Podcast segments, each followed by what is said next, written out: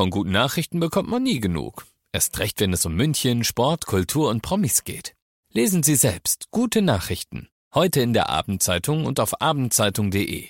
Abendzeitung. Die ist gut. Eine neue Folge von Alles gesehen. Heute geht's um die Oscar-Nominierungen, die diese Woche rausgekommen sind. Wir sprechen über die romantische deutsche Komödie Caveman mit Moritz Bleibtreu und über den neuen Fall der drei Fragezeichen, diesmal im Kino. Los geht's. Alles gesehen. Emus heiße Tipps für Filme und Serien.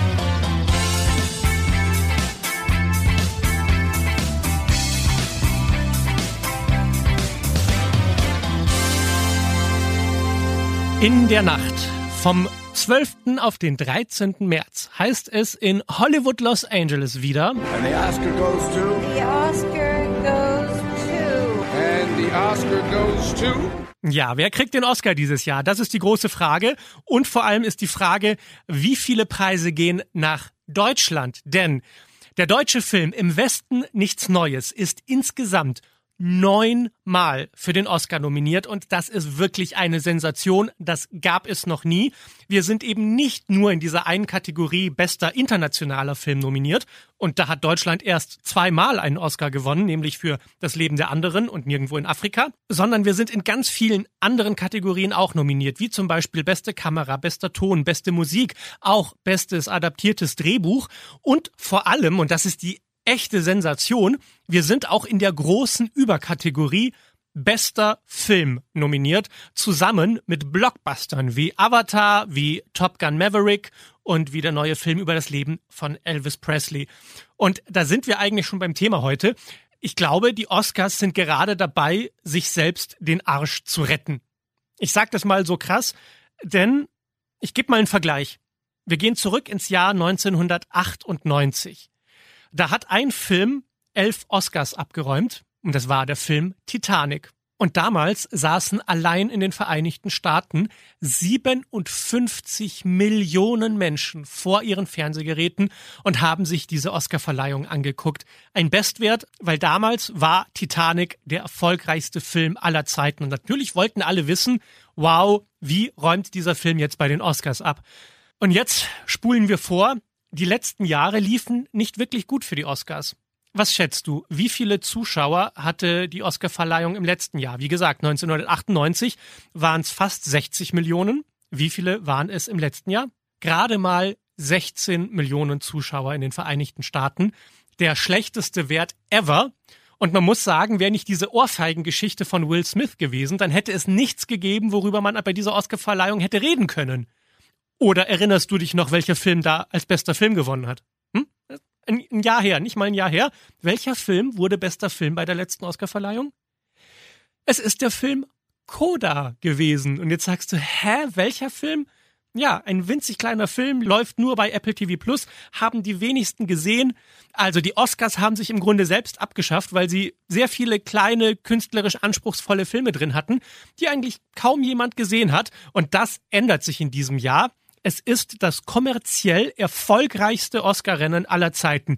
Eben mit Blockbustern wie Avatar, The Way of Water, der ja über zwei Milliarden Dollar eingespielt hat. Er ist jetzt schon in den Top Ten der erfolgreichsten Filme aller Zeiten.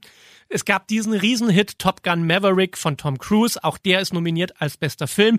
Genauso eben wie der Film über Elvis Presley. Aber auch andere Publikumslieblinge sind ganz oft nominiert. Wie zum Beispiel der neue Black Panther Film, der Marvel Film Wakanda Forever. Und wie gesagt, wir Deutschen sind vertreten mit neun Oscar-Nominierungen für Im Westen nichts Neues. Also die Oscar-Verleihung verspricht natürlich bombastisch zu werden, vor allem aber wegen einer Kategorie, und zwar nicht die große Schauspielkategorie, in der große Stars nominiert sind, sondern in der Kategorie bester Filmsong. Denn da treten zwei Gigantinnen gegeneinander an. Nominiert Lady Gaga. Der Song aus Top Gun, Hold My Hand. Und auch nominiert die Königin Rihanna.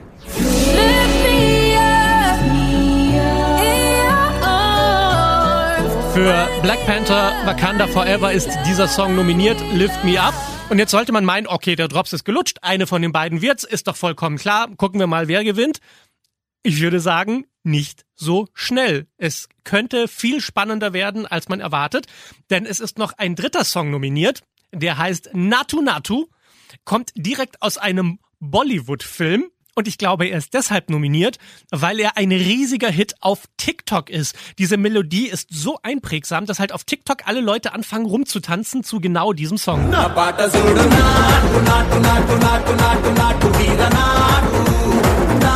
Natu, Natu, Natu, Natu, Natu, Natu, Natu. Es ist ein Instant-Ohrwurm. Also eigentlich müsste man sagen, der hat auch gute Chancen, den Preis zu gewinnen. Und jetzt kommt noch ein Aber. Denn es ist auch Diane Warren nominiert.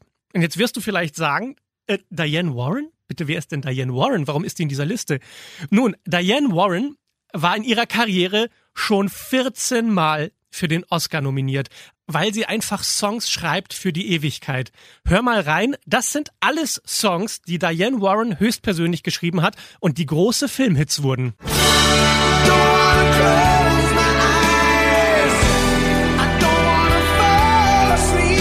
Aerosmith. Kommt von ihr, aber auch hier Celine Dion aus nächster Nähe.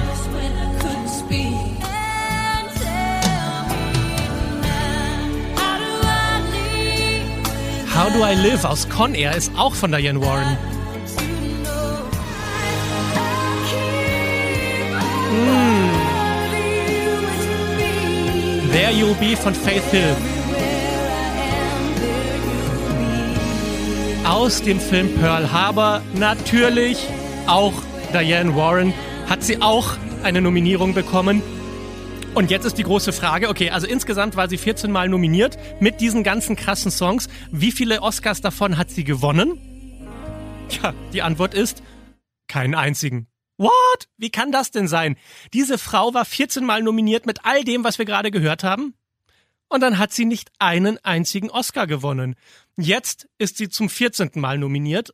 Und irgendwann wird's doch mal Zeit, dass Diane Warren auch einen Oscar bekommt. Sie hat schon so einen peinlichen Ehren-Oscar bekommen, weil sie so oft übergangen wurde. Den hat sie. Aber natürlich will man als Künstler keinen Ehren-Oscar bekommen, sondern schon das richtige Ding. Man möchte im Wettbewerb gewinnen und dann eine Rede halten.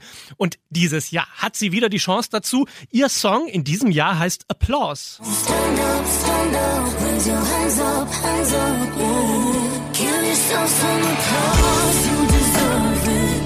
Give yourself some respect, Tolle Nummer. Ich würde es ihr so sehr gönnen. Applause heißt der Song von Diane Warren. Also ein ganz, ganz heißes Rennen. Wird's denn jetzt Lady Gaga? Gewinnt sie ihren zweiten Oscar, weil sie hat ja für A Star is Born, für Shallow schon einen Oscar gewonnen. Oder wird Rihanna vielleicht Oscar-Gewinnerin? Wird es dieser Bollywood-Film oder wird es Diane Warren? Wir erfahren es in der Nacht vom 12. auf den 13. März bei der großen Oscar-Verleihung in Los Angeles, Hollywood. So, Jetzt reden wir noch ein bisschen über Filme, oder? Ich habe eine deutsche romantische Komödie dabei, die bedient sich bei dem Thema, das immer funktioniert bei romantischen Komödien, die Mutter aller Comedy-Themen, würde ich sagen, nämlich die Unterschiede zwischen Männern und Frauen. Hahaha, ist das lustig. Männer sind so und Frauen sind ganz anders. Wer hätte das denn gedacht? Im Grunde hat Mario Barth seine gesamte Karriere aufgebaut auf diesem einen Gag. Was ist der Unterschied zwischen Männern und Frauen? Kennst du, ne? So. Und jetzt gibt es einen Film, der heißt Caveman. Der behandelt das Thema aus äh, anthropologischer Sicht, würde ich sagen. Er sagt, Männer und Frauen sind deshalb so unterschiedlich, weil das schon bei den Höhlenmenschen so war. Männer waren auf der Jagd, die mussten sich fokussieren. Frauen waren eher die Sammler, die mussten miteinander reden und kommunizieren. Und deshalb ist es bis auf den heutigen Tag so, dass Männer und Frauen sich nicht verstehen können. Moritz Bleibtreu spielt die Hauptrolle in diesem Film als moderner Mann, der immer noch in seinen Genen den Höhlenmenschen, den Caveman drin hat und deshalb einfach unglaubliche Probleme hat mit seiner Frau. Wenn mein Kopf eine Matratze berührt, schlafe ich. Ich brauche kein Memory-Kissen, keine Eulenschlafbrille, keine 12 Kilo Therapiedecke und keine Oropax. Ich schlafe ein und wache morgens in derselben Position wieder auf. Ich kann nicht genau sagen, ob Claudia überhaupt schläft. Immer wenn ich die Augen aufmache, ist sie wach und will reden. immer will sie reden. Frauen wollen immer reden. Es ist natürlich voller Klischees. Das Ding ist, im Grunde sind die ganzen Szenen gute Sketche, die aneinander geklebt wurden, um einen gesamten Film zu ergeben mit einer Story, nämlich was sind die Unterschiede zwischen Männern und Frauen. Und trotzdem muss ich sagen, ein paar Mal war ich richtig platt, wie clever eigentlich die Dialoge in diesem Film sind. Die Kosmetikindustrie redet uns ziemlich erfolgreich ein. Männer sind immer so alt, wie sie sich fühlen und Frauen sind immer so alt, wie sie sich anfühlen. Und ich weiß nicht, wie du zu Klischees stehst, aber ich finde Klischees schon auch lustig. Natürlich ist es dann platt. Okay, ein Beispiel. Frauen wollen immer über Gefühle reden und weil sie das mit ihrem Mann nicht können, reden sie mit ihrer besten Freundin über Gefühle. Das klingt dann so. Lass alles raus, lass es raus. Lass uns analysieren, welcher Schmerz oben liegt. Fühl mal. Ist es verzweifelte Enttäuschung oder rasende Wut? Okay, welcher, welcher Schmerz liegt oben? Man, man kann das blöd finden, aber man kann es auch eigentlich ganz nett finden und irgendwie steckt ja auch was dahinter. Und natürlich wird auch das Klischee bedient, dass Ratschläge von der besten Freundin kommen. Natürlich liebt er dich. Er kann das nur nicht so richtig zeigen, weil er emotional einfach sehr, sehr schwer behindert ist. Diese Rolle spielt übrigens Martina Hill und die ist wirklich das Highlight für mich in dem Film. Die macht das so lustig. Sie ist eben die beste Freundin, die Nachbarin, die nebenan wohnt und ist brillant in dem Film. Im Gegensatz zu Wotan Wilke Möhring. Das ist der Nebendarsteller, der beste Freund des Mannes in dem Film, der beste Freund von Moritz Bleibtreu. Und was Wotan Wilke Möhring da macht, habe ich einfach bis zum Schluss nicht verstanden. Der spielt das so dämlich und so seltsam. Ich habe keine Ahnung. Ich glaube, er wollte mal was ausprobieren. Er wollte mal eine andere Facette zeigen. Funktioniert für mich überhaupt nicht. So, jetzt ist die Frage, muss man sich den Film angucken oder muss man ihn sich nicht angucken? Die Antwort ist, ich glaube, es ist ein richtig toller Film, den man sich in einer Beziehung angucken kann. Zusammen mit dem Partner, mit der Partnerin, weil man kann miteinander lachen und trotzdem spricht der Film ja ein paar wahre Themen an. Und natürlich kann eine Beziehung nur funktionieren, wenn man miteinander kommuniziert. Die Frage ist, wie schafft man es, wenn der Mann zu wenig kommuniziert und die Frau einfach zu viel kommunizieren möchte. Gibt es überhaupt zu viel oder zu wenig oder ist jeder so, wie er ist? Und weil man sich den Film anguckt und weil der Film sich selbst nicht zu ernst nimmt, kann man dann ganz gut währenddessen sich auch so ein bisschen über die eigenen Themen auseinandersetzen. Weil natürlich ist es so, dass wenn die Frau sagt, Schatz, setz dich hin, wir müssen reden, dass der Mann dann Panik bekommt und sich denkt, um Gottes Willen bloß nicht. Und auch das ist ein Klischee. Kann natürlich auch anders sein. Es gibt Beziehungen, da will der Mann reden und die Frau will nicht reden. Der Punkt ist, dass dieser Film eigentlich ein guter wie nennt man das so schön, Conversation Starter ist. Das heißt, man fängt ein Gespräch an, weil man darüber redet und findet dann etwas über sich raus. Und sowieso für mich die größte Erkenntnis aus dem Film ist, man muss lernen, dass man mit seinen eigenen Mängeln und auch mit den Mängeln des Partners liebevoll umgeht und sie ehrlich gesagt lustig sieht. Man muss darüber lachen können, weil wir alle nicht perfekt sind. Das ist die große Aussage von dem Film Caveman, den man sich durchaus angucken kann. Er ist nicht großartig, ne? versteht mich nicht falsch, das ist nicht die lustigste deutsche Komödie aller Zeiten, aber ich hatte Spaß. Caveman ist jetzt im Kino. Und ebenfalls jetzt im Kino ist das berühmteste Detektiv-Trio aller Zeiten, muss man so sagen. Die drei Fragezeichen sind zurück. Es gibt jetzt einen Film, der heißt Die drei Fragezeichen, Erbe des Drachen. Und da spielen eben ein paar junge Schauspieler, den Justus Jonas, Peter Shaw und Bob Andrews. Und in der Story geht es darum, dass auf dem Original Dracula-Schloss in Transsilvanien ein Vampirfilm gedreht wird. Und die drei Jungs sind dabei. Und dabei müssen sie jetzt eben einen mysteriösen Fall lösen, tief unten in den Katakomben des Schlosses. Und die Frage ist, braucht man diesen Film? Braucht die Welt diesen Film? Ja oder nein? Soll man ihn sich angucken? Ich glaube, wenn man kein Fan von den drei Fragezeichen ist, dann ist der Film jetzt auch nichts, wo man sagt, oh Gott, da muss man jetzt unbedingt reinrennen. Aber was ist denn, wenn man Fan ist? Wird man dann enttäuscht sein? Und ich glaube, die Antwort darauf hängt mit den eigenen Erwartungen zusammen. Weil natürlich ist die drei Fragezeichen auch so eine Nostalgiesache. Man verbindet natürlich sehr viel Vergangenheit mit den drei Fragezeichen, mit den Hörspielen. Und jetzt einfach drei andere Kinder mit drei anderen Stimmen zu sehen, wie sie da diese Geschichte erleben, ist was anderes. Ich finde, es wurde gut gemacht. Und wenn man wenige Erwartungen hat, wird man vielleicht sogar überrascht sein. Wenn man zu hohe Erwartungen hat, dann wird man natürlich enttäuscht sein. Der Film ist so ein bisschen wie Graf Dracula selbst. Ne? Er ist zu tot, um lebendig zu sein, aber auch ein bisschen zu lebendig, um tot zu sein. Und ich hatte so den Gedanken, ja, ist schon nett, ne? Er ist ein bisschen zu gruselig für kleine Kinder und vielleicht ein bisschen zu naiv und einfach für Erwachsene. Aber als Fazit würde ich sagen, wenn man Fan von den drei Fragezeichen ist, dann kann man sich das allein deshalb angucken, damit man sich eine Meinung darüber bilden kann und sagen kann, ach, ich mag meine alten Hörspiele viel mehr als diesen modernen Film Und deshalb gehe ich wieder daran zurück. Und dann ist das ja auch was Schönes. Dann lernt man das Alte wieder ein bisschen mehr wertzuschätzen. Und vielleicht kann man sich ja sogar überraschen lassen. Vielleicht gefällt dir ja dann auch der neue Film. Die drei Fragezeichen Erbe des Drachen ist jetzt im Kino. Das war's auch schon für diese Woche. Und wir hören uns nächste Woche wieder. Alles gesehen. Emus heiße Tipps für Filme und Serien. Jeden Freitag neu. Dieser Podcast ist eine Produktion von 955 Charivari, Münchens Hitradio. When you make decisions for your company, you look for the no-brainers. And if you have a lot of mailing to do, stamps.com is the ultimate no-brainer. It streamlines your processes to make your business more efficient, which makes you less busy. Mail checks, invoices, legal documents, and everything you need to keep your business running with Stamps.com.